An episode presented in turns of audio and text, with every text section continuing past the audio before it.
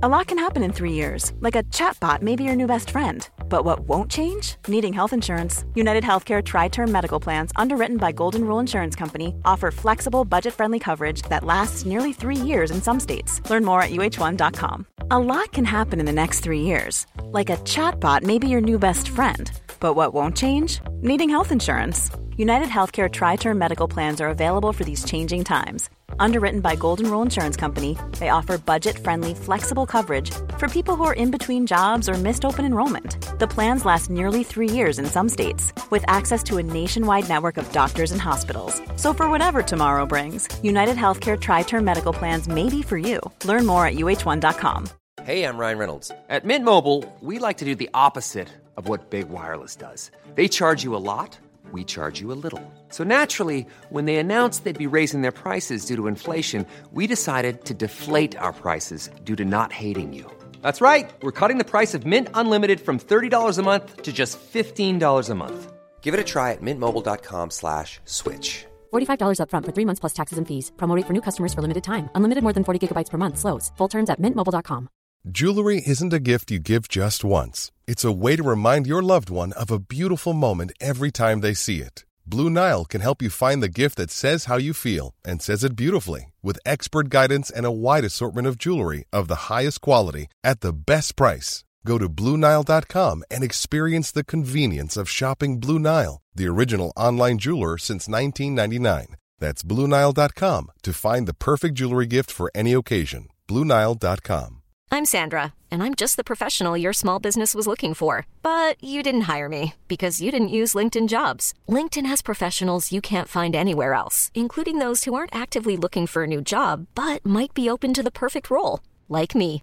In a given month, over 70% of LinkedIn users don't visit other leading job sites. So if you're not looking on LinkedIn, you'll miss out on great candidates like Sandra. Start hiring professionals like a professional. Post your free job on linkedin.com slash achieve today. There's never been a faster or easier way to start your weight loss journey than with PlushCare. PlushCare accepts most insurance plans and gives you online access to board-certified physicians who can prescribe FDA-approved weight loss medications like Wegovy and Zepbound for those who qualify. Take charge of your health and speak with a board-certified physician about a weight loss plan that's right for you. Get started today at plushcare.com slash weight loss. That's plushcare.com slash weight loss. Plushcare.com slash weight loss.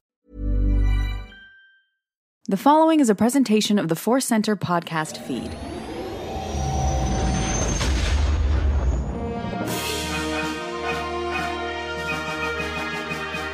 From the center of the galaxy, this is the Force Center podcast feed. This is our deep dive show one part of our Super Star Destroyer, a half of our Super Star Destroyer of main shows, and I am Joseph Scrimshaw. And I'm Ken Napzok. Is it fair to say this might be the research library and laboratory of our Superstar Destroyer? Sure. Yeah, it's a Jedi archive in space. How about that? I love that. I love that. Deep dive discussion today coming on Thrawn Ascendancy, Joseph. This is this is going to be very blue. That's right. We are going to swear constantly and tell naughty jokes about the chiss. Uh, man, if people aren't familiar with that term, uh, I, I, would imagine a lot of people are. But if you aren't, it's like an old vaudeville code of you know working blue. Uh, mm. and really always enjoyed that turn of phrase. And uh, one time, not one time, uh, uh, early part of my career, I did a monthly comedy show uh, with my brother, Look Mono Pants. Uh, it was uh, it was naughty. It was naughty on purpose. We drank on stage on purpose. It was all very naughty. Our very first show, for some reason, our grandmother came, and afterwards, she was just like, "That was very blue." I'm like, "Uh huh, uh huh." Yes, like the pages of this book. exactly. So, enough about my past. Let's get into Thrawn's past. Uh, we're going to talk about Thrawn Ascendancy, colon, Chaos Rising. So much ascending and rising. Uh, but first, of course, we want to tell you that today's podcast is brought to you by Audible. Get a free audiobook download and 30-day free trial at audibletrial.com slash center. Over 180,000 titles to choose from for your iPhone, Android, Kindle, or MP3 player. And Ken, we've been recommending the book we're talking about for weeks because we've been trying to get on top of this review. So now we're not going to recommend this book. We're going to recommend Rebel Rising by Beth Revis. Why? Because it also has Rising in the title, and we love this book and think more people should check it out. This is a great book. And Rise, Rebels Rise. To download your free audiobook today, go to audibletrials.com slash slash force center. Again, that's audibletrial.com slash force center for your free audio book. Definitely. I, I mean, that's one of the ones I think I just might check out again my myself. Um, so uh, check out Rebel Rising by Beth Revis on us and help the podcast. But uh, we're going to dive in, Joseph. Before we do, in big bold letters on your notes, spoiler warning. That's right, because I always forget. We do not do any of those sort of uh, ten minute general overview. We go we go right to the end of the book right away most times, and then right as we're starting to talk about that, we get about five minutes into the podcast. I'm like, and then on the last page, when you realize the whole plot was like, oh yeah, spoiler warning. So thank you, Ken, because even when I put it in my notes, huge, I forget to say it. Yeah, uh, and look, to be fair, this book did come out uh, a little bit a little bit ago. This is we, we, we took our time with this one, as we often do. It's our Force Center way. We just love kind of making sure we have time to dive into the themes and connect and and and and and not just kind of rush in. Uh, we you know you you guys listening know, but there might be some lo- new listeners that have discovered us uh, recently with the Mando trailer review and all that kind of stuff. That's kind of what we do here. But we still want to say, if you haven't read this book, we understand. We're going to talk about the plot. That's right. That's right. So we're going to get into all the spoiling, but Mm. first, you know, let's talk about big picture because I think it really it, it this is something that makes this book different, and I think it affects both you and I, the way we read it, the way we talk about it. Uh, all of Thrawn's adventures uh, have in the new canon have had a little bit of like, hey, this is this is Zahn's uh, Timothy Zahn's playground, uh, but that previous uh, trilogy has really brought him uh, previous trilogy brought him into contact with a lot of characters you know Vader, Anakin, uh, Padme, uh, Krennic, all all sorts of connections. But this book is literally set in a different part of the galaxy to, to the point where it's it's called out on the back of the book and on the opening pages of beyond you know happening in a galaxy you know far far away beyond a galaxy far far away so does this feel like a Star Wars spin-off? And, and I don't mean that in a derogatory way. I'm not making a joke. Does it feel like a spin-off? And if so, how do you feel about that? I, I look, I, I think you're right. I, I kind of considered this a Star Wars spinoff. And, and and you know what's funny? I don't I think I noticed it on the inside of the book, but I didn't even look on the backside a long time ago, beyond the galaxy far, far away. Yeah, I'm gonna call that a spinoff. And and um for every Frasier, there's 10 Tortellis and Joey's. And I love the show like Frasier. I'm not a huge fan of spinoffs. Uh, I like prequel series more or continuations or stories on the side, but just straight taking the characters you love or the or the or the you know something you love and putting it way off to a different side is not something I personally gravitate towards. Um, so you know, I carry that in, and I think you and I always have to be honest with what we carry into that cave. As Yoda's telling us, don't take, don't take, careful what you take with you. Um, so I carry that into the in, in into this book with me. Yeah, I, I think I carry it in a little bit and I wrestle with it. Part of me is very excited to say, oh, well, this is just unexplored territory. This is, you know, I think a good thing in the publishing side. A lot of, I think, what we're going to get in High Republic of some elbow room for the writers. It's not, they're not writing right up to the next movie, so they have to be real careful and all that. Uh, so I kind of like the just, we can expand and explore. Um, I think it's great if you're a big fan of Thrawn. Uh, I've always been a little mixed on Thrawn himself, although this book might have changed that for me uh, and made me like Thrawn himself as a character even more. So I think that makes a big difference. Uh, but I think there's also this part of it that um, it is in these you know unknown regions, uh, as we call them, from the perspective of the galaxy we know, lesser space, as Thrawn calls the galaxy we know. Okay. Okay. Which does feel a little dismissive. Ah, yes, A New Hope. That movie was set in a lesser space, wasn't it? um, but, so, but there is this. There is this one side of it where it is not going to connect to to things we know necessarily. There's lots of expanse to play with. Uh, there's lots of the chaos to play with. Uh, but then the unknown regions is intriguing because it does have these connections to ooh will any of these characters or species that we meet end up being involved in the story of the First Order hiding out there? Uh, how if Snoke was Palpatine's puppet but did exist as his own sentient being first, could Snoke pop up? Was there any hint for future storytelling about uh, Ezra in the Purrgils and where Rebels ended?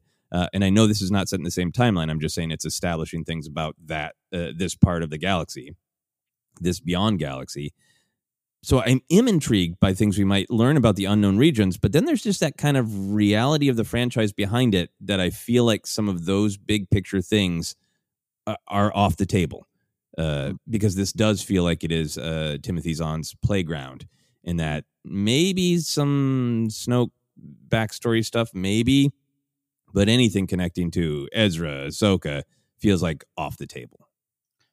Yeah, I mean, uh, Thrawn Alliances was originally pitched as as um, Anakin and Thrawn searching for Ahsoka, and, it was like, nope, you may not touch that character. So, and, and I'm glad. I want, I want, you know, not Zahn couldn't handle that kind of stuff, but I like that there are some some bound, boundaries and answers just don't start flying in from all corners of, of the galaxy. Um, one thing you listen as you're talking, I, I want to be clear. There are real, just not not the facts of of Snoke and that kind of stuff, but this world does exist. It's not like we are now, for the first time ever, hearing of the unknown regions in, in Star Wars, and we're like, what? Um, there's great potential to explore the themes, explore what the Force means outside of uh, lesser space, uh, what the horrors of the unknown regions might be. I do. I, I'm excited for. Again, I agree with you that there maybe is not going to be uh, answer one, answer two, answer three, but just like exploring that world to help fuel that part of the galaxy that I am am pulled towards all the time. Uh, so that that that is there, and I was pretty satisfied with some of that stuff in this book too. Yeah, I think just you know calling it the chaos and and it's nothing that wasn't new, but just the picture of it really did get me excited about like. Yeah, there's a lot of weird horrors out there, and I can't wait to see uh, the First Order encounter them. And and if uh, the Purrgils did jump to this area space to see uh, other encounters with that as well. Um, so with that, let's uh, let's dive into some of the uh, you know just overall reaction. I think we, we've got into some of our overall reaction of it being set in its own beyond galaxy. But what was your big picture reaction to this book, Ken? I, I, man, yeah, I, I, I it's well written. It it does pull you in, but I'll be honest. I every time I picked it up, I did one of these. All right, let's do it. Uh, and I'm just being honest. I, you have to, right? We have to. Um, that was it. But once I'm in, I'm like flipping the pages and and let's see how that memory connects. And okay, that's interesting. Oh, wasn't that character from that book? Yeah, yeah, okay. And, and, I'm there with it. There, uh, I'm there, there with it. There, I, am there with it at that point. Uh, getting into the character of Thrawn is interesting to me because I was I was a Thrawn guy uh, during, during the '90s. I loved him. I'd quote him. I tell everyone Jack Nicholson should play him when they do episode seven in 1995. But, you know, I was there, and and I, I'm not now. I'm not. I, looking back on on Heir to the Empire, I'm not a Thrawn guy. And him showing back in Rebels was exciting, and Rukh showing up was exciting. I was like, "Oh, cool! Uh, where are those characters?" And Captain Pale- Pellaeon and all that stuff, and the and the Chimera. I, I was excited. I, I do like it. It was like, but I was interested. Like, what can they do now with this character? So there's still some things that I'm like, eh, I'm not there on Thrawn, but I'm, I'm curious to see what pulls you in a little bit more because there were some things in there. I was like, all right, th- this is a good guy, I think. But then that created a big question for me with Thrawn down the line. Yeah, yeah. Um, I think that I'm with you. I think we've both said that, you know, while we really have moments of greatly enjoying Zahn's writing, in general, he tends a little bit more to the science fiction side of Star Wars. And sometimes that just kind of style of storytelling and perspective uh, isn't for us, just subjectively, it's not uh, as much of our favorite.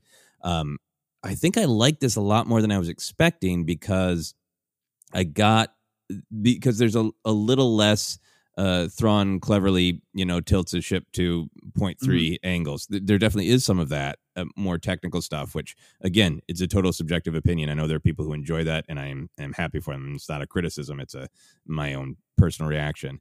But there was so much with uh, the Skywalkers, with the with uh, Che'ri and Thalia and stuff that gets into a little bit more um, the intuitive side. And there was so much just character interaction. I loved any scene where Thrawn and Ziara or Ar'alani were just mm-hmm. together and talking and exchanging points of view. I loved the insights into Thrawn's uh, character. We're going to talk about that because I think it, that's really like the thrust of what the book was about. Uh, I liked a lot of the world building once we got kind of beyond just the the chiss. There's some like straightforward stuff of like, well, the politics are all you know stuffy connivers, you know, and military people are crisp and cool and efficient. And there's like just some world building that we've kind of seen with the chiss before, but you know, literally going deeper by figuring out their ice homeworld is a lie and they live beneath it and uh, all sorts of really interesting world building stuff. Uh, so I really, really enjoyed all of that. But then parts of the book were still difficult for me because um, I think like some of the battles could get a little slow for me. Uh, some of the let's doubt Thrawn or the kind of reset of something really interesting was happening with Thrawn and the characters, and then in a battle he'd make a philosophical choice that was really intriguing. And then yeah. for me, it would kind of reset to, and now another office scene where, you know, a little bit of the, you know, Ba'kif going, ah, oh, probably you should be in trouble. I probably shouldn't let you do that, but okay. Uh, and in general, it, it's a part of the charm of Thrawn being Sherlock, and he always has a different Watson around to explain it to. But the let's doubt Thrawn scene just becomes a little repetitive for me. Uh, and I yeah. really, and it makes me really want to get back to the parts of the book that I'm enjoying so deeply. So for me, I've got this push pull of like, I love this part of the book, and this other part of the book, for me, subjectively, uh, slows down getting to the stuff I really enjoy. Yeah, I mean, look, Zahn's got a, a bachelor degree in physics. You know, he's gonna analyze things a little different than me, who's got a bachelor degree and I quit to start a radio career. Uh, so I, I, I'm, I, I can get it. And Alexander Freed's got that too. You and I talked about he, he, he, the detail of the air conditioning or the temperature in, a, in an X-wing cockpit is like, I'm like, wow, I, I never thought of that ever in my life, and I like hearing about it. So there's a lot of stuff there. Yeah, there's some repetitive stuff with just Thrawn itself. And we're going to dive in a little bit with Thrawn, obviously. Um, and there was just a couple moments. I, one one stands to mind. Just there was a moment. I think they're down on a planet, and there's something about the rain, or they're all wearing the hoods. And Thrawn says, "Well, oh, I did notice this yesterday." And it's like, "No, you did. Just stop it. You didn't. just stop. Just stop." so, uh, and I love that. he's always right. And there's actually a line in the book where the with uh, Che'ri going like, I mean, he's never been wrong, and we learned of like one mistake that it kind of was a mistake in his past. Not really, not really from a certain, you know. And that, and I, I will be honest, I think I like super super flawed characters, but maybe that's his flaw. Yeah, I will challenge that. I do think that this book does try to get deeper into his flaws, and I think that's why I liked him more for that. Uh, but I agree with you on like the the I the day to day details of his correctness in this book. Like he made, you know, especially in those memories, it was that real question of is he going to make a mistake? You know, is what anyway? We'll get into to him, but the the of course I brought a pack of cards. yes, and like of course I knew it would either rain uh, or be sunny, and either way a hood would be necessary. Like uh, I think that is that's really just you know what uh, I'll give that as a kudos to Zahn because mm-hmm. that for me is an artist who knows what he likes and takes a swing and it works for you or it doesn't and I think yeah. for a ton of people they it's comforting and fun to feel like I'm gonna crack open the book and my buddy uh, Thrawn the know it all is gonna know it all and I think for some people they love it and I think you and sometimes myself get minorly irritated of like, how the hell did you know that the third person from the left was going to get a hangnail on Tuesday? Come on. Well, I looked at his MySpace posts from the past. yeah, Star Wars Thrawn. Um, actually, is what I want the second book to be called.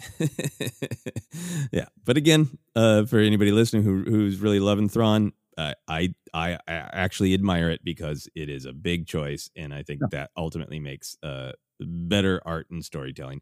Let's dive into some of the themes because it's clearly it's the gravitational pull dragging us in to talk about the big ideas. for me, there's a couple uh, themes. We're going to talk about three and, and anything you want to throw in as well, Ken. But uh, the big one that made me really like this book more is it felt like it was just about who is Thrawn. Uh, the other trilogy and his appearance on Rebels, and of course, all, all the stuff uh, in Legends, all dealt with elements of this.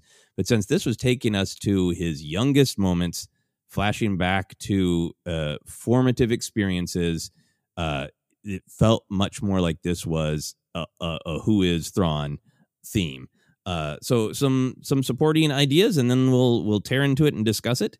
Uh, I think it's really great that the book never goes into his head. We never hear what Thrawn is thinking or feeling. Uh, so it's all told from other people's perspective. Uh, the most we get will be uh, somebody else seeing him uh, tighten his lips, or somebody else perceiving sadness, or somebody else perceiving that his posture straightens and his voice is ominous now. Uh, so we never actually get to go inside his head, which means Thrawn, for us, uh, it's just like Thrawn looking at art. We're asked to examine him from the outside and then make educated guesses as to who he is, which I think is really interesting. Um, hmm. and some of the things we explicitly learn uh, that um, are just kind of stated by other characters, or things that we can just look at his actions and, like Thrawn himself, make an educated guess based on them. We do seem to see that he does care about others. He does seem to want to keep the people close to him out of trouble and keep them safe, uh, keep them safe even when he is putting them in risky positions. It seems like he right. does legitimately care. Uh, we know from this book and from others that he really believes in nurturing and sharing and having this sort of um, it's the best way to have people work really well is to give them all of the information and to really be a great mentor who's like I've opened the door and I've given you all the tools. Do you want to walk through all that? Uh, he's just he's a great manager. You'd love to work for Thrawn, right? Mm-hmm. If he's your boss at Dairy Queen, you'd love to work for Thrawn. Uh, but then we also learn pretty explicitly in this book that he sees people as assets, which is of course a much more chilling and cold thing. That I'm willing to not only move people outside of the chiss around like puzzle pieces. I'm maybe willing to move even people I care about around like puzzle pieces.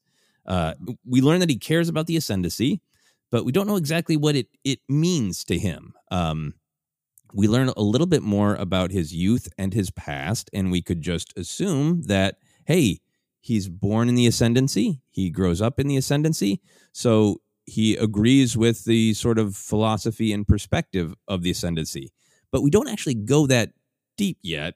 So that I think is a fun question mark that's left open.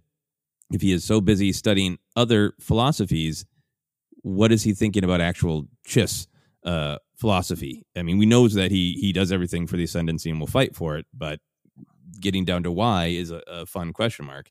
Uh, we learn that he has hope, uh, and he focuses on things that he can control. He just straight up tells another character that that he has hope that his plans and his observations will work out. He knows that there's a possibility that he won't, and uh, the idea that he focuses on things he can control. That's just another great. He's a good life manager of like, hey, there are parts of working at Dairy Queen you can't control, but here are the things you can.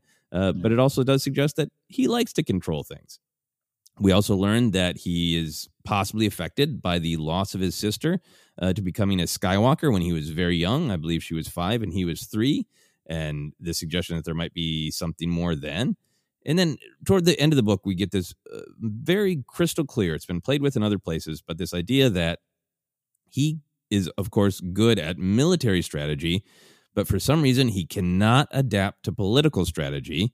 And it's suggested at the end of this book that's because there are too many variables that change too fast, which I think is a really interesting idea because for me that dives to this sort of Sherlock Holmes issue that I have of Sherlock Holmes works because the era that he's written in he knows all the details. So like if you got tobacco from that store there's only th- so many tobacco stores on that block in London. So he, he's his brilliance is because he's limited in scope. Uh, Sherlock Holmes, I think that's why it doesn't work sometimes in modern day because it's a much, much, much, much larger expanded world. Uh, and I was interested to see that idea reflected of like, if there are ships and I can limit, in fact, which he says in this book too. If there are five ships, and I know that, and I can in fact limit it so there are fewer variables, then I can figure everything out. But this, you know, person who might have a family as a motivation, might be hungry, uh, might be jealous of me, uh, might be horny for someone else in the room, and then uh, might suddenly eat and get a little happier about their day. I can't compute all those variables. Yeah. Uh, so those were some of the things that I picked out that I thought were sort of shaping of his identity. What what were your thoughts on any of those, or just this general theme of who is Thrawn? No, I mean a great breakdown on what's there because there's some things I see that I I'm I'm grav I gravitate towards just even myself. I'm, I'm kind of one of those uh, focus on what you can control and we'll deal with the rest. And uh, you know, I think I have a uh, calm demeanor at times, like Thrawn. Uh, I'm just not. Uh, maybe I'm four steps behind, where he's three steps ahead. Maybe that's why I, I kind of loathe him at times. I, I, I, want, I want the first thing you brought up. It, it's it's very clear. Eh, eh, an heir to the empire that that trilogy. It's, you kind of. It's. I would describe it as the same ways. Uh, Pellaeon and a lot of the other characters are our viewpoint of Thrawn, right? You don't get a lot of dear journals from Thrawn. Uh, I, I think I like that. I think I like that. I, I like point of view characters, but I like, I think you can just learn a lot from what other people are, are, are seeing in them while keeping the air of mystery. And I'm okay. I'm, I really think I'm okay with that. I think I want to, maybe it's a desire to just want to know this guy. This is like the, this is like the friend in your office. You're like, I, I, I like Chuck. I mean, I want to go grab a beer with Chuck. He never wants to. So I don't get to know Chuck too well. I just go, it's my perception. I, I want to know a little bit about how he is affected. I I want, does he have a mo do any of, of uh, the Chiss just, I mean, have regular day, uh, you know, wake up, get a bowl of cereal, enjoy the sun. I mean, they're all so serious and dour at times to me. So uh, I kind of want Thrawn just uh, live a little. Um, so I think I'm maybe I'm frustrated at times because I'm rooting for him and I want to know him better. In this book and all the books that every time he's on wrestling, just a conscious de- decision to not get inside his head, which again, I, I do think I like. It's interesting for this character, works for this character. Yeah. I don't know. I don't know. Yeah. I'll start there. You, do you like that choice? Yeah, ultimately, I really do. Um, I mm. and, and, I realize it's been there before, but it really popped to me because he is our character, right? I mean, mm-hmm. he, he, was in the other books as well, but in those books, I, I, think it didn't pop as much to me in the previous new canon trilogy because he's always bouncing off on some level characters that we know. Or Eli Vanto is such a perspective character, and and you're almost asked. You meet Thrawn as this, you know, uh, long-haired, yeah. young, sexy outsider, uh, and so you're almost invited to identify with Eli. But mm. this one is really it's Thrawn's book, you know.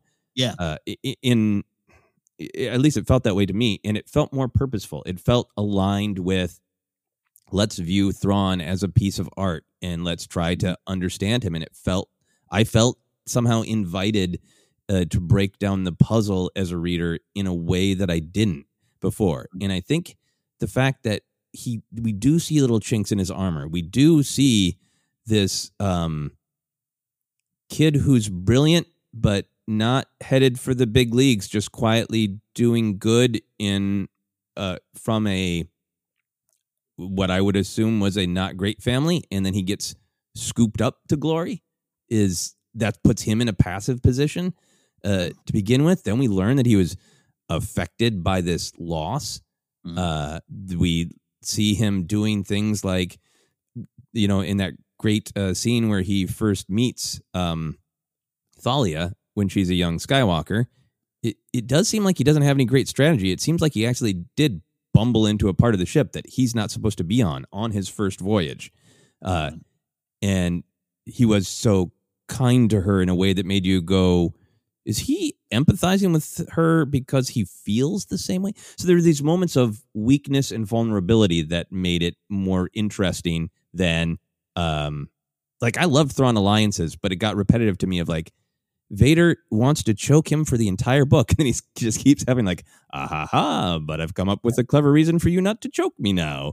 Um, and that makes him a little bit more of um, I don't know, this this really uh, unbeatable character. And this made him vulnerable. It by the end of the book, it drove to that big failure and it made me ask interesting questions about what he feels and to your point i think we do see it, it's not really underlined but i think we do see i like Ar'alani a lot and i like it's it's not super heavy but uh, she's into a Thrawn, right? She tries to take him on a date. There's that one time where she like she touches his arm and says, "Let's go somewhere private and talk about it over drinks." It does feel like other chiss chiss are a little bit of a you know a stiff and rigid society that values you know uh, etiquette and and showing how much money you have in that. But we see through others, and the Skywalkers and you know uh, Che'ri and Thalia, we see their fears and and desires, and we see that they're in touch with their emotions. And to me, it ultimately points to this picture of Thrawn being someone who is both both to his glory and both to kind of his tragedy in a certain way can't fully understand emotions like mm-hmm. maybe even not his own. And that Yeah. the reason that art speaks to him is he can't quite understand emotions unless they're literally lines on a canvas or movements in a sculpture. And then we can physically see an emotion he can analyze it. And just all this stuff even mm-hmm. during parts of the book that I, I was like yep come on get to the next thing i was so engaged because i was thinking about these things Yeah, I mean, his, you know, he can analyze emotions, connect with them when they're not moving, right? Like he's hanging on a wall, literally. Uh, that- makes sense. You know, there was a, there was a speaking of work in blue, there was a couple of points. I just was like, you know, Ar'alani, Thrawn, go get it on. Someone right do this here. Uh, uh, it's like Shmi and Qui Gon and Phantom Menace. Just feel, I feel the heat. Go for it. Come on. Uh, uh, you know, a few times in the book. Yeah. Um, and it, and again, yeah, I, I think you're right about the the, the chiss culture overall, just uh, being a little stoic. But yeah, it's it's it's definitely Thrawn uh, the, the whole thing, the political thing, which it look in the end is is to me what kind of gets him with all the Ezra stuff too, which we'll, we'll talk about. But um, yeah, all right, yeah, no, and, I, and again, look, I, I think I really do like Thrawn as an art piece. Like it, it's it's interesting. It's a it's a good choice. I I just sometimes want I want to know, and, and that's a sign of me being interested in the character, despite anything I I might think at times. You know, I'm interested. I want to know. I want to love him a little bit more because I want to know him. Yeah, and I think maybe that is the the fun trap of Thrawn of you can't ever quite know him because he maybe only knows himself so much, right? Yes, yes, And maybe if we went inside his head, he'd just be like, you know, twenty five minutes till lunch. yeah, like, Yeah. it, and, and he does he does care about people, right? He he is empathetic to uh to Thalia in that scene. He he does seem to really respect Ar'alani, and you know he, he does show emotion. He does uh, smile. He does get mad. He does want things to go well for Ar'alani. He doesn't want to mess things up for her. So there is emotion there. It's just like that he's not entirely in touch with it. And you know, I, I think maybe this is another great point also of just representation in Star Wars because I think you know there are people who think much more logically in in in everything is tactics you know? Yeah. um i have a, a dear friend who who is is very emotional uh but he he's told me he's been on my podcast Ob- obsessed talking about it that he breaks social interactions down into game theory. He, he's a game designer. So he's like i could say this but there's this percentage chance that it will come off is awkward however if i do this uh, maybe i could end the conversation but if I say this, the conversation will continue to go well, right? So I think there are people who could maybe relate to Thrawn being both utterly brilliant and also a little not entirely in touch with emotion. yeah. No, again, look, again, I'm Han Solo. I stumble in a room, grab a drink, sh- shoot somebody. Like you know, my life. I've seen But you do it a thousand times. It doesn't. There's, but there's there's some things here in, in the themes of Thrawn that I that I can identify with. Oh, okay. So, yeah. Let me ask you a couple of specific uh, uh, Thrawn questions then. Um, and and I haven't. You said that you got a, a chance to kind of scan some other people's reactions to this uh, book. Uh, Yeah. I, I unfortunately have not had the chance to do that. I was affected even when this was released. This scene that I keep talking about was released as a preview of Thrawn being really empathetic to the Skywalker, which makes Mhm. sense now that he knows that or, or assumes that his sister was taken away to be a Skywalker. But then in that same uh, passage, the uh, captain of that ship, the commander of that ship, is turns him around and and and tries to make it so he can't tell which side of the ship is which, but he can. there was something in that passage that felt like the tiniest hint of is Thrawn just a little bit force sensitive? Did, did you get that at all? I a hundred percent had that at times. Yeah, uh, and it's an interesting, you know, how the the whole third sight and how uh, just kind of like you're a Skywalker, that's your job, and then you're done. You're done. Like you're sent away, and like you're exhausted. You're young. You're you're uh, seems like what all girls in this, you know, and and how they treat it, and so it's like clearly my my thought is like, well, clearly some boys have to have this, and do they? No, and that's where some of the stuff is interesting. I I got to tell you, yeah, that's that specific scene and some stuff later on, and even some stuff in, in the other Thrawn canon stuff where I'm like, I think he's I think he's uh he's got he's got some feelings. He just Yeah. doesn't know how to say I got a feeling like Finn, who's my kind of guy. Like I don't know, I got a feeling. He's just kind of like, what do I label that feeling?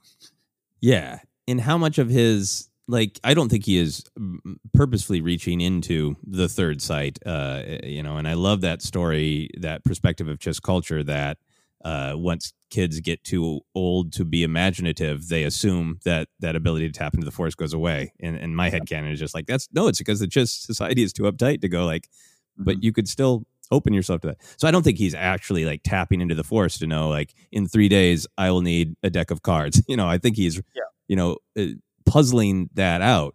But there is this level. His analysis of art suggests to me that there is possibly this level of intuition of maybe it is about that sort of a way he perceives emotions, but maybe it is just like there's something slightly guiding him, which I think is a really interesting idea to explore. And I'm curious to see if they do in future books. I would like that. I would like that because I've always loved the art. That that's the art thing's been present since Heir of the Empire, and it, that, that's always interesting to me. Uh, it, it's, but to, again, not that I want him just to be he's fueled by the Force. I, I, I don't, I don't, and that's not what you're suggesting either. But just uh, Mm-mm. yeah, have it a little bit more. Have it mean something a little bit more than he's just like, yeah, I studied this Wikipedia page on this, and now I know. Now I know. But but again, the other thing, because what, what are you and I talking about this book? Thrawn is an art piece, and we're open to interpret a little different or connect with it a little different. And so Thrawn's connecting with art pieces in the way he sees fit. So uh, his insight being fueled by something makes sense. Yeah, yeah.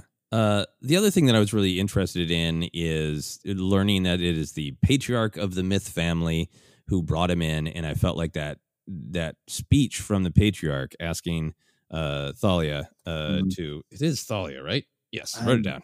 Having a hard time remembering the names of even of the characters I like. Um, 'cause I like Thalia a lot. Uh, that r- I, I felt like really set him up as an Anakin like chosen one of Oh yeah. he is the one who is going to bring great, great glory or great defeat to the Chiss ascendancy. Did you like that? And, and do you have a feeling of we haven't seen the end of that story yet? Or do you feel like you know the moment where he brought great glory or great defeat? I had I had a confused reaction to it. I I, I kind of liked I liked all the stuff with with uh, her and, and the trials and and all that kind of stuff, which seems to me just a bunch of written tests and some of those logic problems uh, that would uh, throw me on a on a exam. Uh, she the patriarch stuff is interesting. I had a reaction when it when he kind of was like, I picked him to be great. I was like, of course you did. Ah, God bless it. Everyone's. I'd be the guy in the corner like, "Hey, why are we rooting for this guy? But where that goes, and to know that there's this bigger picture for Thrawn as a character within this series of novels that we're going to get. That this is we're we're inside the Chiss ascendancy and what they feel and, what- and what he does. And and I and I like that there's there's some people maybe representing part of my brain going, I'm going to bring him down. Not that I'm rooting against. Um, so I yeah I did like that. It, it it's a little bit more myth like, not myth the family, but myth. Maybe that's the point. Maybe that's why he's a myth. He's myth run. Yeah, yeah. So yeah, I thought it was interesting because I think that, that comparison to Anakin is right there, but then there's also just really practical reasons that based on his actions, he he could uh, he takes risks. So that is uh, by definition can bring great glory or great defeat. Um, I sense that you have some thoughts about how this all lines up with the Thrawn that we know once he's a mesh in the Empire. Did you want to go into that now, or did you want to talk about that later? We can eh, i can happily do it now sir or wherever you feel fit um but i don't dislike it but i I- a couple times i get it no actually take it back i like it um i don't think this Thrawn is the same Thrawn not in like a it's a different character but like he's gone through some changes and there's something and the Thrawn that there's that is presented here at times. I'm like, other than doing it for the Chiss ascendancy, which is part of the reason I think I interpreted he's stuck with the Empire, right? And and Palpatine gives him these choices, and we've seen him deal with that. Um, there's part of me that's like uh, the Thrawn back in the day. I don't think he'd sit by and just. He seems like a good guy, and Thrawn's a villain to me in Rebels. He does villain things, whether I like his art collection or not, or whether I like that he was in a novel series that I read in high school. I still see him as a bad guy, and he ends up as a bad guy uh, to me. And and so there's some things where I'm like, you know, I, I can get the duality, uh, but I'm like, is there something that changed him? Is there something? And this asset thing is interesting to me. Kind of fuels that. It kind of flows into that idea of he does care about others and he, and he does nurture and, and and and he thinks he's maybe a bad boss, but uh, no, some, they actually like working for him and but he just also still has that that emotion, that barriers up where you know, so that he'd be walking around the empire, seeing Tarkin Town and a lot of those places, and and being like, yes, we, we they're they're pieces to be moved. So it does make sense. So I did like that. Yeah, yeah, I know. I think I wrestled with the same thing too because I was empathizing with him so much. I think getting that sense of maybe he had just a- absolute trauma when he was a young child and lost his sister, and then you know uh, whatever was going on with him uh, when he got scooped up. I, I, had empathy for him, and he his big mistake, as it turned out, uh, was it wasn't like he had super empathy specifically for the Gaiwan, uh, mm-hmm. but uh, Garwian, uh, the Garwian, but he had that. I didn't do it for their gratitude. I didn't do it for the gratitude of the Chiss. I did it because uh, the Liyue are pirates and they will keep doing it to people. So yeah. there is that like however you slice it, however he tries to describe it, there's still that that he does have that structure of right and wrong of like well mm-hmm. people should be able to go about their business doing what they want to do and they shouldn't be raided by pirates. And it yeah. in it and that gets him in trouble. So I, I wonder if that is that that the story of him as he grows and grows and grows and he goes into the Empire to check him out and ends up sort of ensconced with them and trying to play, you know, both sides and stay in the uh, in Palpatine's good graces, stay in Vader's decent graces, and then see what you know ultimately can be done for the Chiss ascendancy. He pretty clearly has the Chiss as his motivation. If by the time we meet him in Rebels, he's just like, I've really I've put any emotions I have in a box, and I know what I need to do for the Chiss. I've decided to care about them, and everybody else is an asset. I have no empathy for Twi'leks or for Hera. I'll, I'll steal your, you know, treasured items because you're you're a chess piece to move around.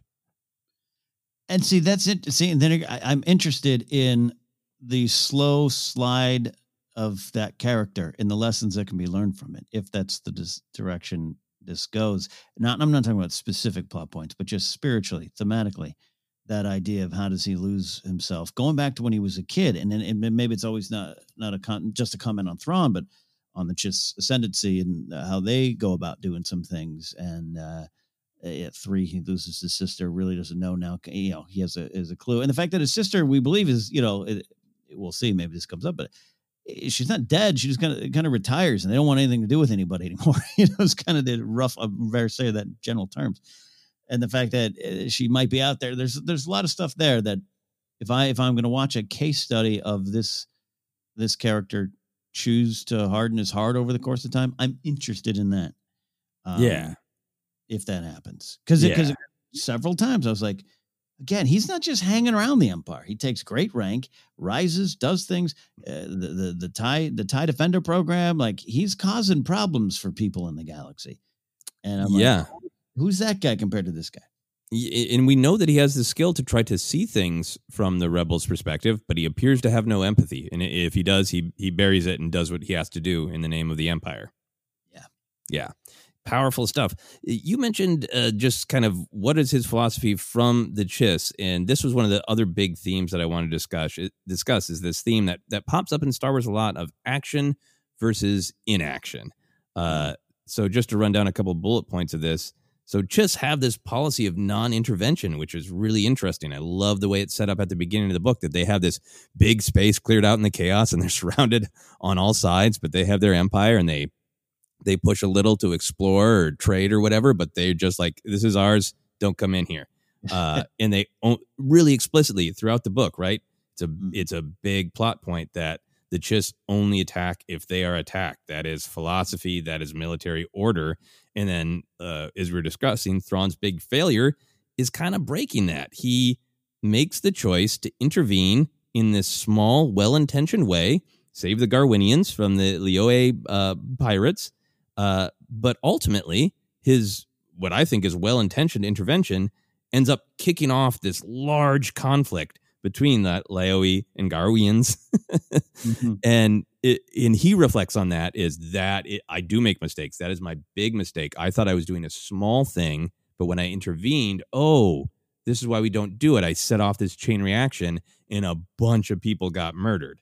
Um, and I'm really interested in that just by itself, but because it has such rhythm with other ideas in Star Wars, this idea of fighting only in defense mirrors the ideal goals of the Jedi, and it is exactly the kind of philosophy that so many of our favorite uh, fallen Jedi masters wrestle with. You know, in isolation, It's- this is what Yoda wrestles with. This is what Luke wrestles with, right? Of exactly when are you going to do the better good by seeing a problem and getting in there, like Ahsoka's philosophy of like I come across somebody who needs help, I help them, versus when are you going to make things worse by going in there and, and swinging your laser sword to help somebody?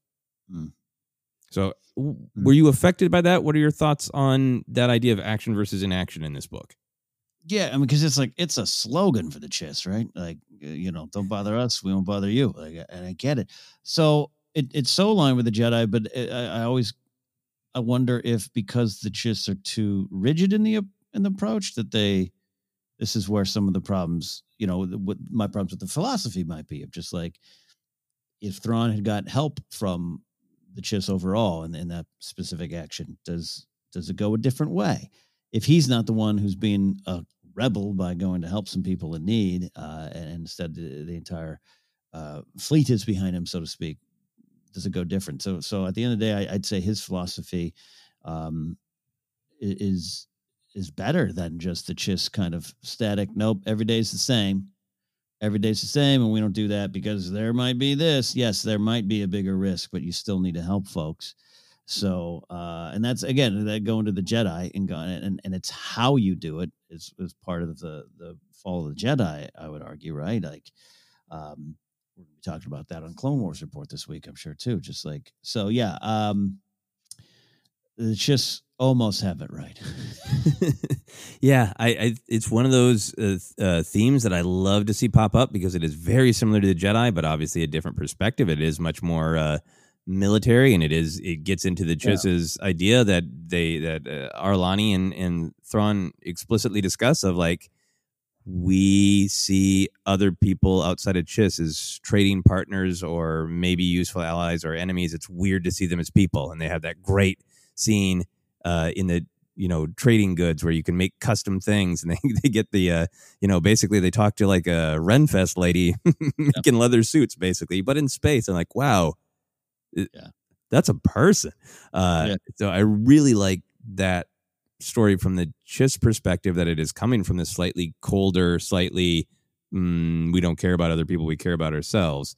But it mirrors the Jedi. But it's still, I think, for both you and I, it, it sounds like it's having the same reaction of like, yeah, but you know, you if you have power, you have a responsibility to to be responsive with it. Like it's one thing for Thrawn to go out there and like, I haven't I haven't kicked anyone's ass in a while. yeah, yeah. I'm, I'm gonna go find someone, but like he's he's going off of evidence, right? He's going like, oh, I see what they're doing. The uh, the Nikardun Yiv the Benevolent is he's encircling us, so I should be proactive about that.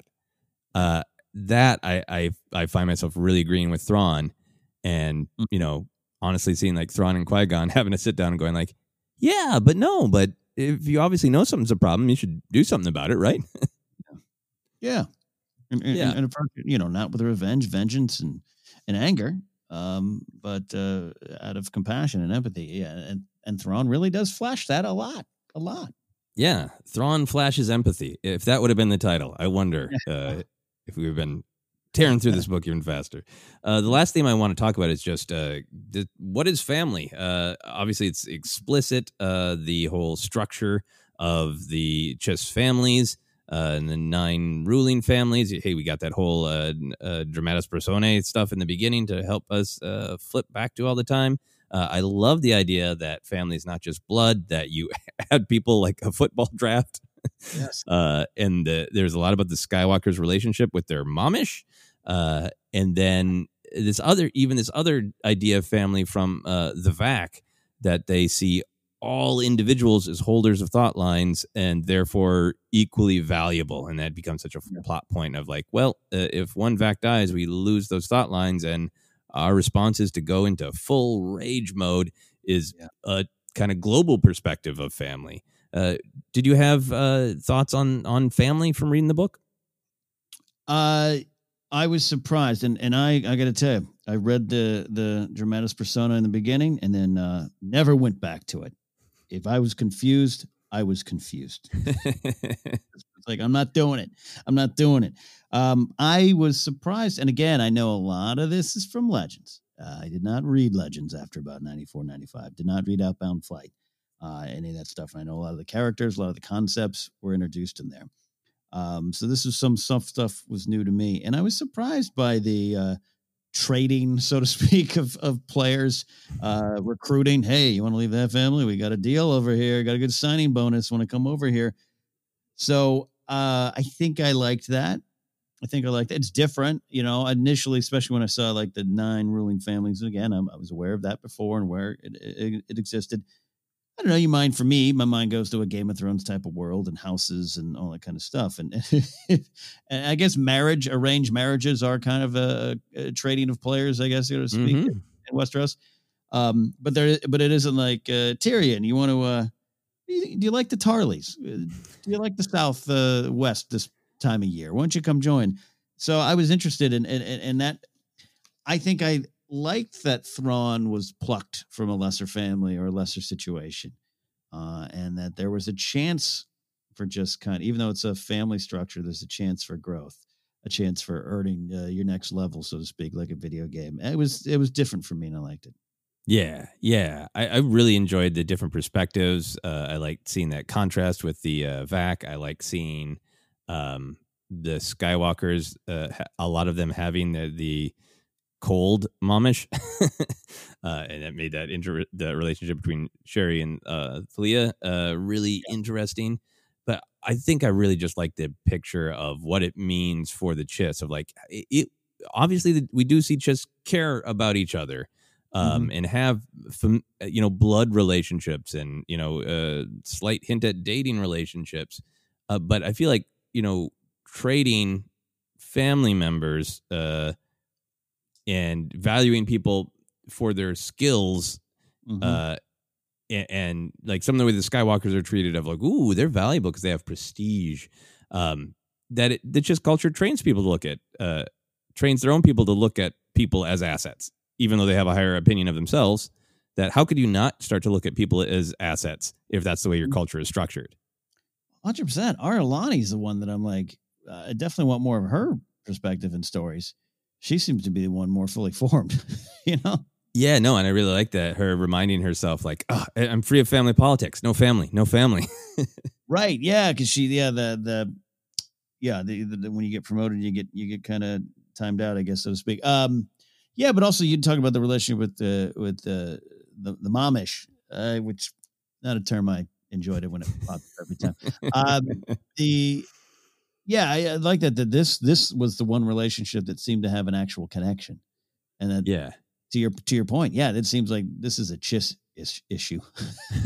Not a thought. Chiss issue. Yes. Chiss issue. Issue. A chishu.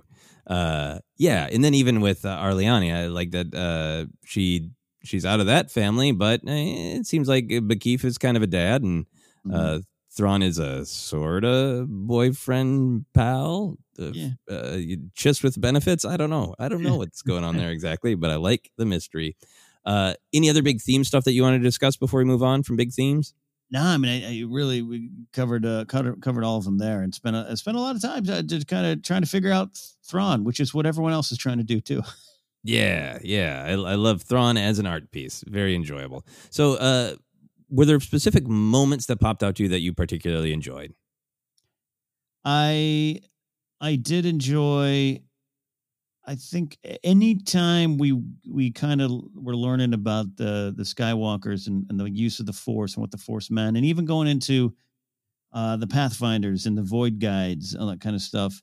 That is where I do think this does connect to Star Wars proper, so to speak. I don't mean as, a, as an insult to these stories, but just um, if you're going to call it lesser space, I'm going to call it proper. Uh, but you know, I'm interested in that. I want more of that. I eh, because I am fascinated by the Force. I guess, but I, I am focused on the Star Wars galaxy. I know, but I also know that if I'm going to dive into the story, there are these other worlds, galaxies, and planets outside of what I know. They exist. The Force goes beyond what I know. So how do people react to it? I'm I'm infinitely fascinated by that. I do want more of that, and those are some of my favorite moments. Thrawn stuff. We you know along the way there's some some some great fights. Uh, oh, uh, correct me if wrong. There's there's no starfighters in this, right? the Chiss just can't afford X wings. I think they just must not use them, right? Because yeah, there isn't anything. There's, every once in a while, I was a little confused about. Like I was clear on the big ships, uh, the, their mm-hmm. relationship to each other, um, but I was sometimes like, okay, how, what size is the ship that Thrawn is on right now? Uh, and that might yeah. have been just for me reading fast and wanting to get more into the mystery of Thrawn than the size of the ship. But yeah, but it didn't yeah. seem like they had X-wing type things. That that's not their philosophy. Which, uh, which, yeah. So I kept, uh, you know, it's like, yeah, you, no, at no point is Thrawn saying launch the fighters, or Ar'alani saying launch the fighters. Uh, so I like, and, and Zahn loves his dreadnoughts. We know that he loves, he loves. Give me a good dreadnought every day, any day. Um, yeah, load the acid spheres. Yes, it's so the idea that that Thrawn would later on be like, I kind of like these tight offenders. this is new. I, I don't know, something like that. I like too that might really be building to something philosophical. Um, mm-hmm. and, there's so much Thrawn stuff that, that I, I, it's absolutely some details here and there that I might uh, not be remembering. But that is really interesting. If the general Chiss philosophy is, you know, they move in these big families, they move in these big ships, and mm-hmm. then here Thrawn comes to advise the Empire, and and the Emperor's like, I'm going to make a big death ball. It's going to be one and done, and mm. Thrawn's like, yeah, I've seen that, and it's great, but you know, I mean, that is kind of his argument for the defenders, right? Of like yeah. that, you know, if you lose one, it is a loss, but it's not that big of a loss. Yeah. Hmm. Interesting. Yeah, yeah. Yeah, I'd love to dive more into that. So I liked, I liked, uh, I did like a lot of the of the fights because I'll tell you what, this was, I, I, I, I am uh, yeah, I, I, I think some of the battles in this one were a little less detailed than previous ones that Zahn has written, and I and I enjoyed that. Yeah, yeah. It's to um, my I know that's not to everybody. It's to mine. Oh, good. Yeah, no, I I I totally agree. Um, just a couple for me moments I really enjoyed. I really enjoyed.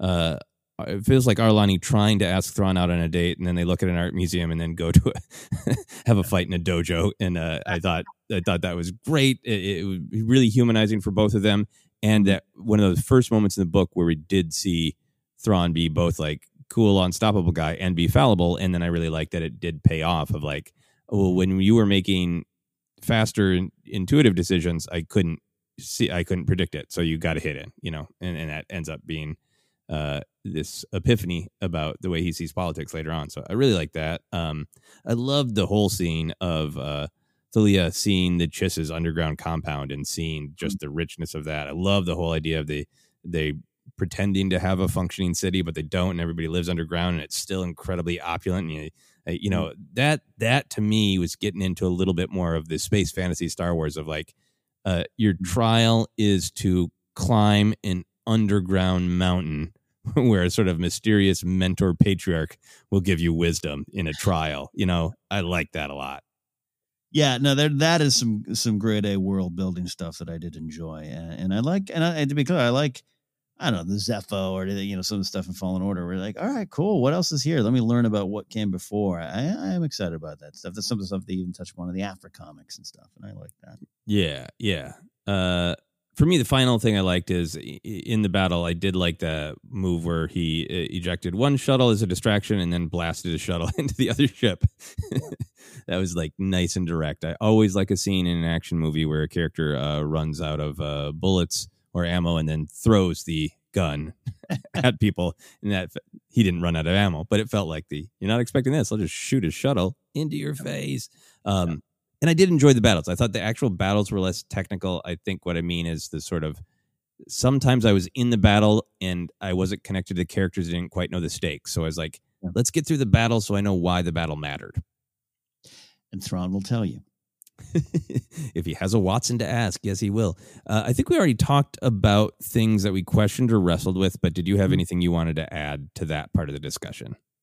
Nah. I, you know, I, I don't want to be overly negative. It's not what we try to sell here at Force Center, but we also have always sold that Star Wars is a salad bar, and you can eat what you want. This is, these are not the croutons I'm going to put on my salad most of the time, uh, but I always am going to look for the things in it that I enjoy and then connect with. And there's the Force stuff.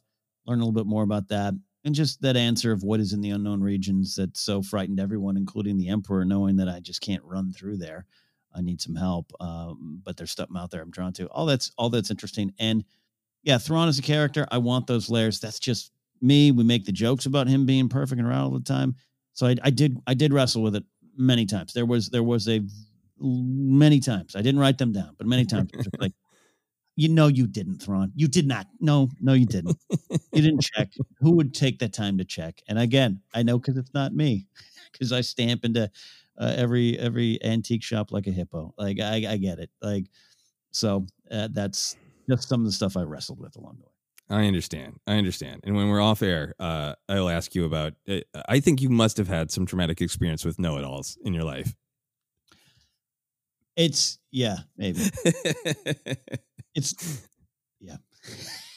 We'll we'll just paint that uh, like Thrawn. That will be the mystery of of Ken for the broadcast. There you go. What experiences shaped him? Uh, yeah, just to put a final note on my own things that I wrestled with because they aren't criticisms. Uh, it's taste. I think. Uh, Mm-hmm. I think Zahn is a fantastic writer, and he has uh, lo- a great love and following, and he brought many people into Star Wars fandom because of Heir to the Empire, and people love what he does, and I think that's great. Uh, I think for me, I've been thinking a lot about this in story structure for different things I like. That I think sometimes for me, the answer is more interesting than the clues. And I gravitate towards stories that lay out the stakes relatively early so that I can really get into a character's head and see what they're wrestling with and ask myself, what would I do? Or, oh, I see you're trapped in the middle. And I think that's where I get annoyed is like I was just saying, when I'm in chapters where somebody's saying, Thrawn, don't do that. And he's doing a battle and he's doing a thing. And I know that there are stakes, but I don't know the emotional answer of why it matters until all of that is through. And as soon as I get that, I'm totally engaged and love it. And I think there's just it's just a stylistic thing um, where I think I'm more interested in the answers than the clues because I'm not a puzzle solver. I don't like trying to get ahead of Thrawn. I'm just like, tell me the answer so I can enjoy what that answer means thematically and to you as a character and to me as a reader. I may have said this before in the other reviews, but this is similar in the other Thrawn canon novels. But this one, because it's all him most of the time, I just find, especially if you're short on time, you're trying to read kind of quickly. There are times I don't, I don't skip ahead. I didn't skip one word. I mean, I probably didn't digest every word, but I didn't skip one word. But there's a lot of times in the back of my head, I'm like, it just it, you'll get explained everything at the end of the chapter. Thrawn's going to tell you. Don't worry about it. yeah, and, and just and that's I guess that's when you hang around Thrawn. That's what's going to happen. There's like what's happening. Some ships and plasmas hitting the ships. Okay, Thrawn will explain it.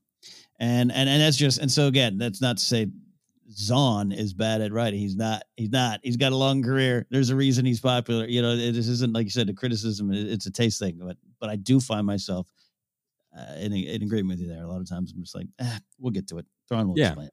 Yeah, because I enjoy. I really enjoyed that last battle because I knew everything that was at stake emotionally, and then I didn't mind not knowing what clever move Thrawn was going to make, and that was a fun surprise. Like, I'm going to ram your ship with mine, and then just hop on board.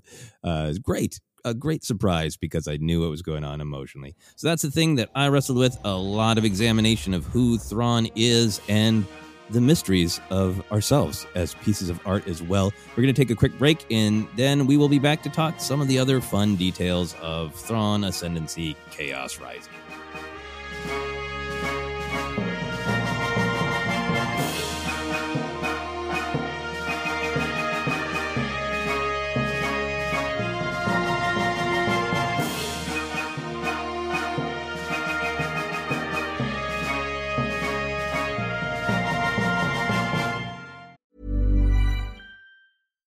One size fits all seems like a good idea for clothes until you try them on. Same goes for healthcare. That's why United Healthcare offers flexible, budget friendly coverage for medical, vision, dental, and more. Learn more at uh1.com. This is Paige, the co-host of Giggly Squad, and I want to tell you about a company that I've been loving, Olive and June. Olive and June gives you everything that you need for a salon quality manicure in one box. And if you break it down, it really comes out to $2 a manicure, which is absolutely insane. It's also so easy to get salon worthy nails at home with Olive and June. The difference between how your nails used to look when you did them yourself and now with the Mani system is a complete game changer. The best thing about Olive and June too is it's a quick dry, dries in about one minute, lasts for five days, and full coverage in up to one to two coats. Visit oliveandjune.com slash perfect Mani 20 for 20% off your first system. That's oliveandjune.com slash perfect Mani 20 for 20% off your first system. Many of us have those stubborn pounds that seem impossible to lose, no matter how good we eat or how hard we work out. My solution is PlushCare. PlushCare is a leading telehealth provider with doctors who are there for you day and night to partner with you in your weight loss journey. They can prescribe FDA-approved weight loss medications like Wegovy and Zepbound for those who qualify. Plus, they accept most insurance plans. To get started, visit plushcare.com slash weight loss. That's plushcare.com slash weight loss. One size fits all seems like a good idea for clothes until you try them on. Same goes for healthcare. That's why United Healthcare offers flexible, budget friendly coverage for medical, vision, dental, and more. Learn more at uh1.com. Ever catch yourself eating the same flavorless dinner three days in a row? Dreaming of something better? Well, HelloFresh is your guilt free dream come true, baby. It's me, Keke Palmer. Let's wake up those taste buds with hot, juicy pecan crusted chicken or garlic butter shrimp scampi. Mm. Hello Fresh. Stop dreaming of all the delicious possibilities and dig in at HelloFresh.com. Let's get this dinner party started. Millions of people have lost weight with personalized plans from Noom, like Evan, who can't stand salads and still lost 50 pounds. Salads, generally, for most people, are the easy button, right? For me, that wasn't an option. I never really was a salad guy. That's just not who I am. But Noom worked for me. Get your personalized plan today at Noom.com. Real Noom user compensated to provide their story. In four weeks, the typical Noom user can expect to lose one to two pounds per week. Individual results may vary.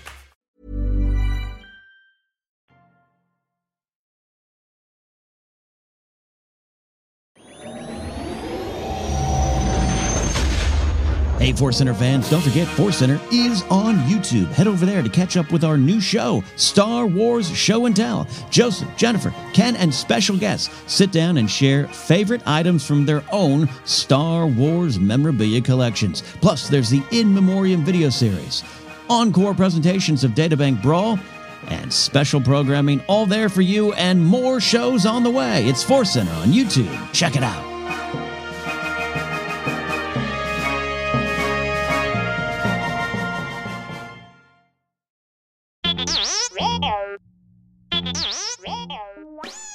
Hey, Force Center friends, make sure you're keeping up to date on all the great content from Jennifer Landa.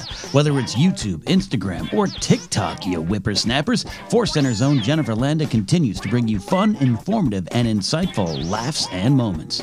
Also, Jennifer brings her experience and perspective as a Star Wars loving mother to her DIY projects, blogs, and more. So be sure to head on over to jenilanda.com. That's J E N I L A N D A.com for articles like how to make your own Darth Maul sneakers or 10 unique Star Wars baby gift ideas. Follow Jen on Twitter and Instagram at Jennifer Landa and on TikTok as Jennifer Landa 1138.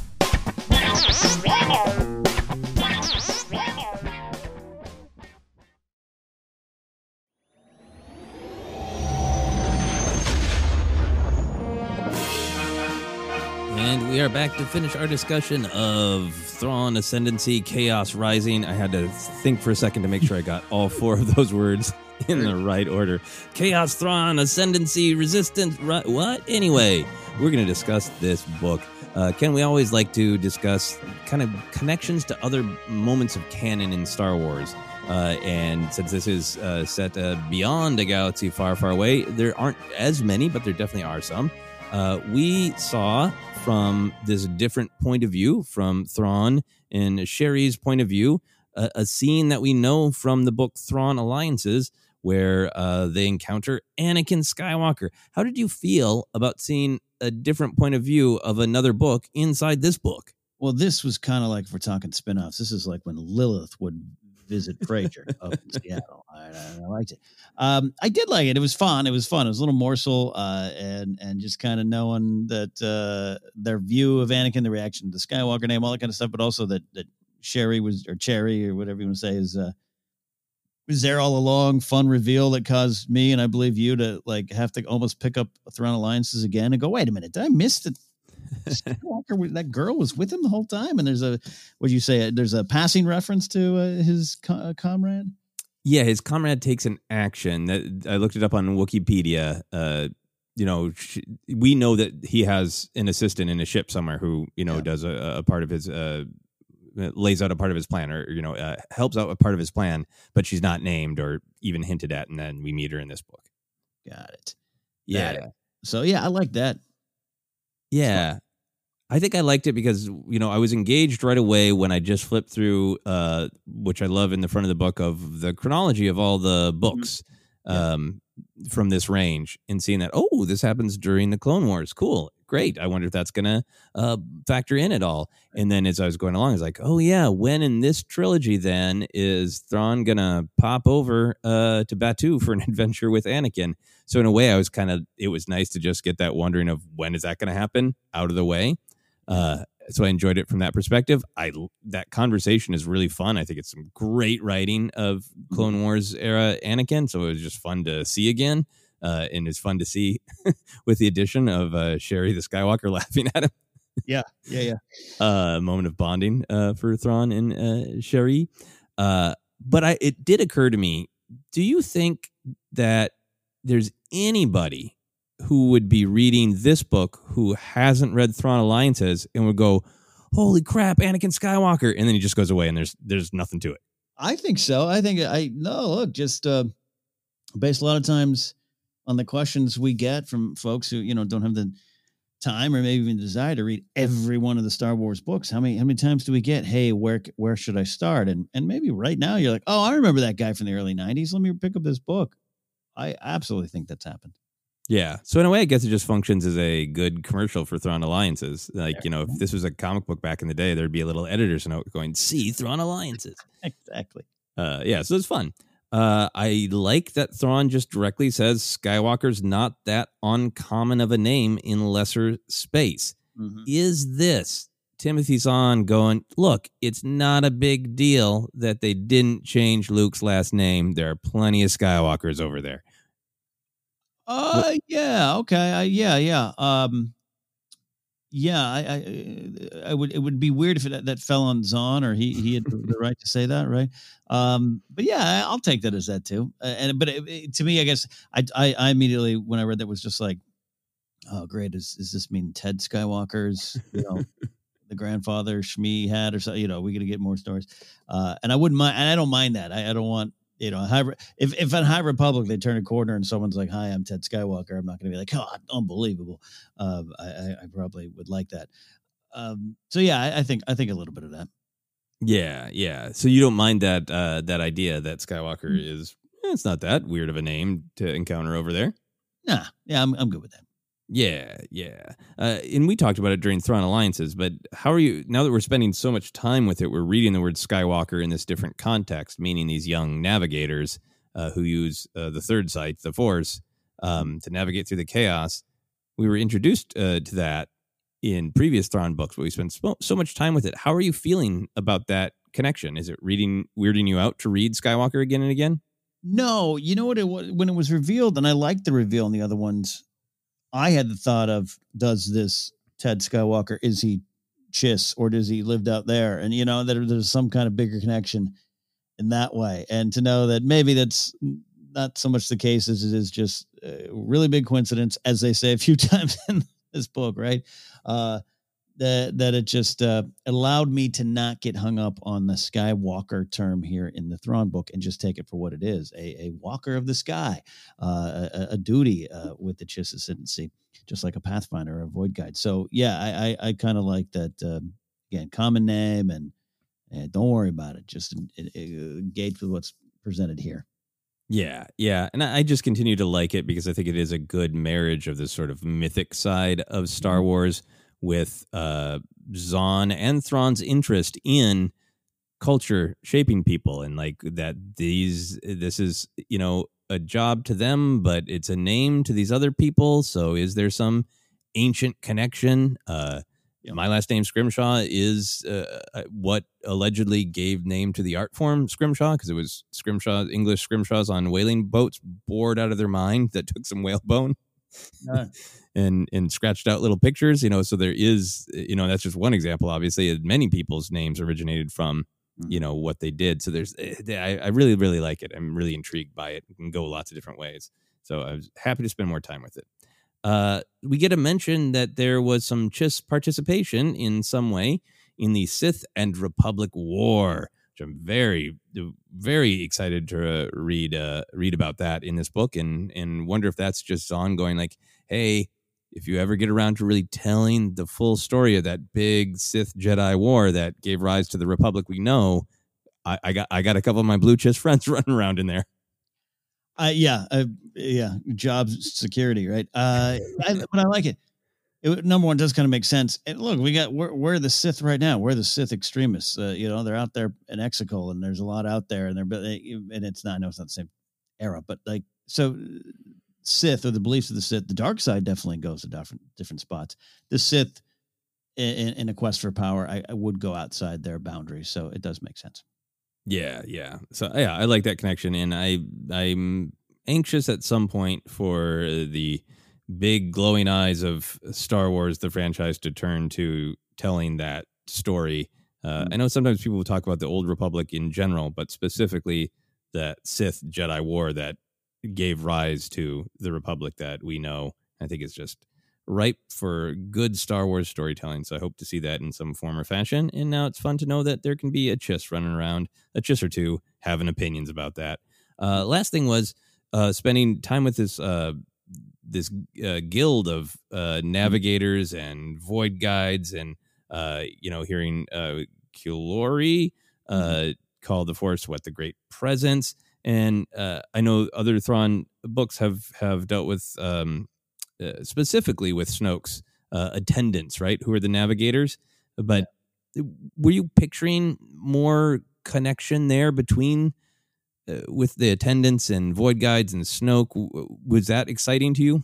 Yeah, look, that's something I would want. You want uh, you want some connections, and not that I need Snoke answers, but just having them or having a little more of that world factor into the story. Again, I'm intrigued when Palpatine in, in a lot of the novels was like, I sense something out there, darkness, something's calling me. You know, that comes up a lot. So just tying it in, I was hoping that would, that kind of revealed. There was a, there's a, a, you know, jumping to the very end of this novel. There's a, a voice that comes across, and I was like, oh, please be uh, Sheev or Bob Snoke, please right. please i want that. And it could be in some way you know da, da, da, but um so yes void guides or something similar yeah connect them yeah uh and we we get the name Jixtus at the end because that end is set up of like oh here's the the people who are maybe uh, behind Yiv the benevolent and the Nicker uh, which sounds like a great British cookie. Um, and then uh, it, we get this build up and then it's Jixtus. So, you know, it, that it could just be an, a new character. I kind of think that's what it is, but it could also be, yeah, my name is Jixtus Snoke.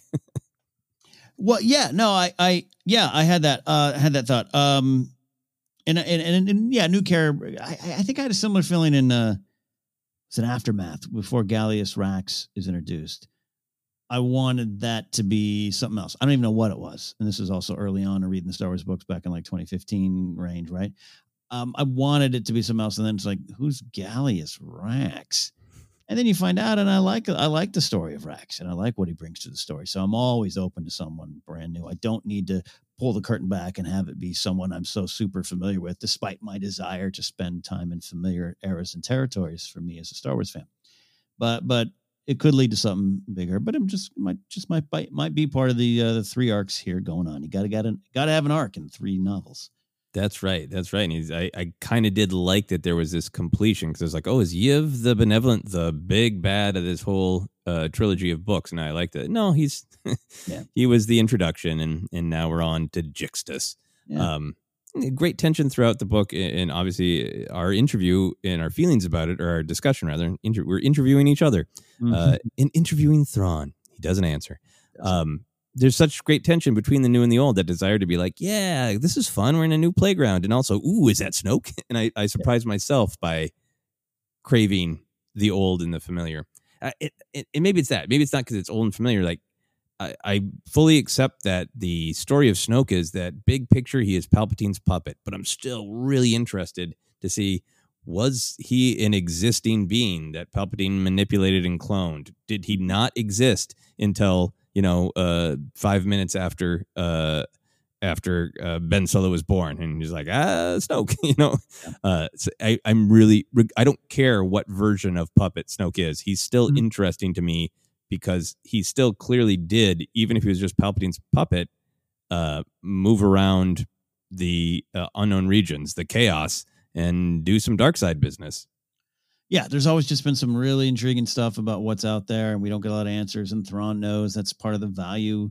Palpatine sees in him. Yeah, and again, I, I you, you, know me, I'm like you. I don't, I don't necessarily, I'm not worried about what the answers are. I just would love to know the why, and and and have fun with that. And and I'm, I maybe, hopefully, hopefully, I hope maybe that can happen.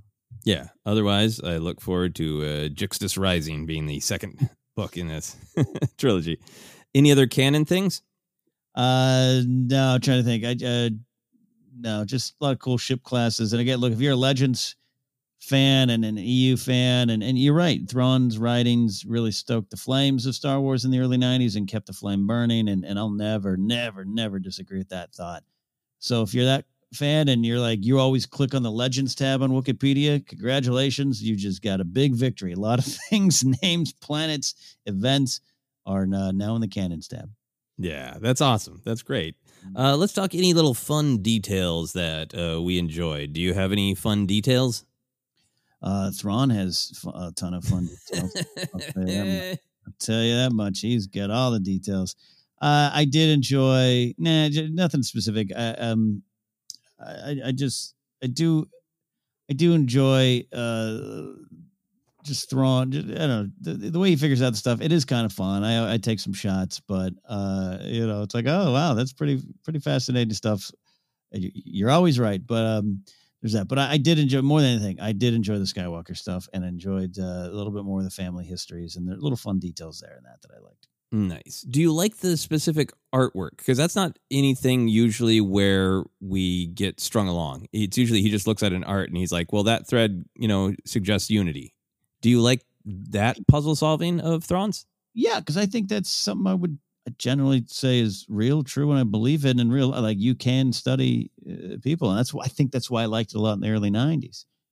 There's a lot of there was a there was a some Zen philosophy and what Thrawn would say in the early '90s stuff. I remember that's like I said, I would quote some of it. And yeah, I like a lot of it there, and it is present in in Thrawn. I just want to know why he serves the Empire later. Yeah, I'm sure we'll get all those details. Uh, for me, just a couple things. Uh, I liked nut paste sandwiches. uh, yeah, I'm a big fan of peanut butter and jelly, toast and sandwiches, so I'm there for that. The the this book is just in the grand tradition of Star Wars, a mix of like super cool names, then things that are quite uh, uh, close to earthly reality, and then like it's uh, what would we call peanut butter, but in space, nut paste. You know, with Zahn, I'm surprised he just didn't say uh, peanut butter and jelly. Uh. Yeah, the old I, maybe maybe the hot chocolate battle has is a thing of the past. Mm-hmm. Um, I like Yiv the benevolence, uh, weird shoulder symbiotes. Um, I think I, I like that Zahn doesn't spend a ton of time super super over describing aliens or places, but sometimes when uh, a character is given a detail like that of the the symbiotes with little tentacles checking out uh, food and airflow and stuff, uh, Mm. nice and gross. Really like that. Uh, I also really like that, uh, and obviously this is in other books, but that uh, the lesser space and uh, the ascendancy chaos have different technology. Obviously, that's big Mhm. deal with the shields, uh, but I like that the ascendancy just straight up has smartphones, right? Aquestis, Yeah. like there's they're they're like, uh, give me a second, uh, I need to send a tweet and watch Quibi on my Questis. like there's smartphones. There's no no you know BS about it. And then meanwhile over there in lesser space, they're like, well, we have comms on Yeah, yeah. our wrist, but then we have to go get a data pad for other for reading. We don't carry a data pad. yeah. No, I, And- I like that. yeah, it just makes it seem like Mm. oh oh lesser space. You were so close to putting all that tech together and making a smartphone, but you didn't quite get there. It's it's, it's with the shields, uh, you know, with them kind of look. Oh God, these shields could change the the Chiss ascendancy for the better. You know, I, I like that there is a difference. Yeah. Yeah, yeah. Uh, so, do you have hopes for the future of this Thrawn trilogy or Thrawn storytelling in general? yeah, I really want some.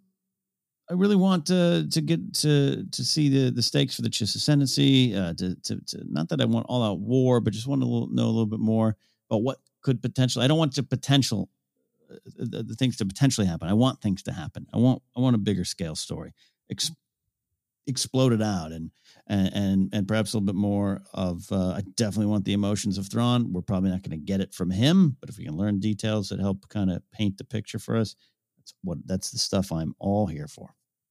Yeah, yeah. Uh, I think yeah, I m- pretty much the same. I just from this book series would like more of the parts that I liked.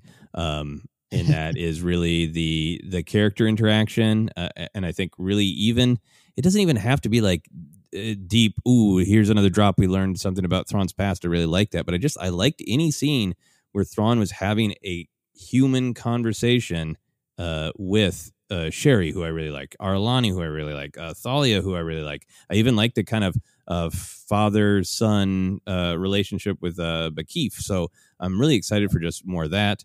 Um, really love the Skywalker thing. So I hope that uh, uh, Che'ri uh, remains a character. And, you know, we- we've met a couple other Skywalkers. We met the one in uh, Thrawn Treason who was inexplicably older, right? Um, and we obviously Thalia we're we're learning from her perspective, but since Che'ri is kind of actively present in the story as being a Skywalker, I'm really hoping to follow her journey a little bit more as she gets a little bit older.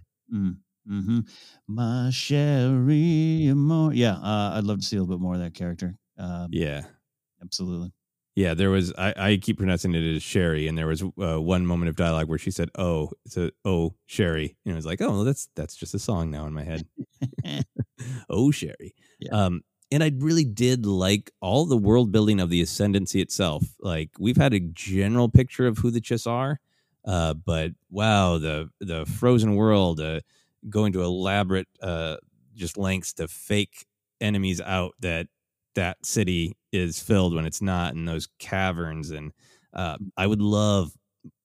I can't believe I'm saying this, Ken Mm. but I'd love to learn more about the ruling families, like how they're different from one another. Because I, I, this one had like great political maneuvering, yeah right? But it didn't get us quite to that point of like, well, the Ufsa family really has this slightly different opinion about the ascendancy, right? I would love to start to see those, not just the maneuvering, but the real contrast if they have different ideology within the larger Chiss ideology. Yeah, there there's um there's something about uh it's not similar at all, but it made me think there's a comic series uh over the last few years. I don't know, I think it kind of wrapped up uh called Lazarus, uh which is was a great series and it's it's about uh, our, our world, uh, America, and, and how eventually just uh it's between nine or so rich families and the rest of us, which are the waste. And it's this, in this battle, there's this war going on, and each family has like a clone, essentially, of Lazarus it, it's really interesting stuff. Uh, and, and a couple times I thought about this. I was like, I could, I could take that. These families really going at each other over a war and, and, and how that affects, eh, you know, I don't think that's going to happen in this series, but it, when it comes to the families and the dynamics and the fact that there's some rivalries and they don't like each other and they're recruiting, it's interesting. Yeah, yeah. So I'm interested to see where all that goes. And, you know, maybe I'm wrong. Maybe there will be some great world building of uh, the chaos that connects back to uh, the stories we know from Lesser Space. Or maybe uh, Thrawn will get somewhere near uh, Ahch-To or Exegol. Who knows? Who knows? Uh, that would be exciting too. And I trust uh, Zahn. I think I've called Thrawn Zahn and Zahn Thrawn a couple times. it's easy to do. It's easy to do. Uh, so I would like to wrap up our conversation, Ken, uh, with a fun question. If you could ask Thrawn to fix one problem for you in your life, what would it be? YouTube algorithms. Um, if he could form a strategy to get around them, surround them, and overcome them, that'd be great. Now you've got me imagining Thrawn sitting down to figure out humanity. He pulls up his Questis. He looks at our art and he looks at a YouTube video that's some sort of uh, clickbait about somebody being fired from a movie, and he reads the YouTube comments and he's like, "I don't need to do anything; they will destroy themselves." Hmm. Yes. yes, deep stuff. Uh, yeah, I I have not given this one a lot of thought. I think I might have said this before when we are talking about Thrawn. Uh, I would ask him to help me with time management because I have so many things I want to do and That's- never enough time. That's great. Yeah. I think he could do it. I think he could figure out a way uh, to to solve the puzzle of me. Uh, show him some old paintings and see what he thinks. Um, any final thoughts on this book before we wrap up? No, look, all jokes aside, uh, you know, if anything, I'm taking shots. I know a lot of people really enjoyed this book and they enjoyed Thrawn and they love Zahn. I I do too, uh, from a certain point of view. And um, the, the and the salad bar, Star Wars, uh, I'll move to another meal most of the time. But I, I'm I'm excited. He's Thra- Zahn. I almost did it there. Zahn has done his job because I, I, you know, I'm getting the end of this book and going, all right, definitely, let's see what's next. I want to. So that to me shows uh, shows me that the book is successful despite any personal misgivings I might have about Thrawn being a know-it-all. yes, good summation. And I will uh, say the same that there are parts of this book that I love. In some ways, my favorite Thrawn book because it got into the character of Thrawn and some vulnerabilities and some growth that he ha- might have earlier in his journey. Uh, there's still some stuff, but like you said, it's not my favorite part of the salad bar to eat at, but I got a damn good meal and I am very happy for it. I enjoyed the nut paste sandwich Mm-hmm. that is Thrawn Ascendancy Chaos Rising. Uh, and looking forward to the next one. So, Ken, do you want to tell people where they can find us? Yeah, if you want to follow us on Twitter, you can go to Force Center Pod. Use the hashtag Force Center to join the conversation. We're on Facebook at Force Center Podcast, Instagram, YouTube as well. Fighting the algorithms. Podcast available uh, uh, available on a lot of spots, including Apple Podcasts, Google Podcasts, Stitcher, TuneIn, and more. We have merch available at teepublic.com slash user slash Force Center. Pick yourself up a Speculate Responsibly shirt just in time to watch Mandalorian Season 2. You can support us at patreon.com slash Force Center. Uh, a lot of new patrons uh, last week. Thank you so much for joining the cause. We appreciate your support. As always, great way to support. Just listen and tell a friend about Force Center. We got our own stuff we're working on all the time here. That's why we need Thrawn to kind of help us with our schedule. You can go to kennapzok.com for information on all the things I do, including the live Riley's Cantina. Mark Riley has his own Star Wars uh, show and brand, Riley's Cantina. We're doing a live version. I'm helping him with that. And we got some special guests that uh, I can confirm. We have already kind of uh, soft announced. We're doing the, the big Twitter announce soon here, but uh, Mr. Joseph Scrimshaw will be joining us, making a special appearance. Uh, and then I can confirm that Jennifer Landa will have some contributions to the show as well. We're doing it live on stage. We're also going to have some a lot of video bits, a little variety, comedy, uh, Star Wars uh, comedy variety hour. A lot of fun coming on October 10th, 7 p.m. You can go to kennapzok.com events page to get tickets. Sir, you. Yeah, I, I love being soft announced. It's You're one of my soft announced. favorite things. Yeah. yeah. We're not opening the yogurt shop until Monday, but we're going to try it out on Thursday. That's right. That's right. I'm very excited uh, to be a part of it, and that show is going to be great. So I recommend everybody go check it out. Uh, you can find all my various adventures on Twitter and Instagram at Joseph Scrimshaw, and you can go to my website, josephscrimshaw.com, for links to my other podcast, Obsessed, comedy albums, links to the show I work on, Tig Tone Weird Fantasy Comedy Show. So go check all that out at josephscrimshaw.com for now, for myself, uh, for Ken, for Thrawn, uh, for the third site itself, this has been Force Center.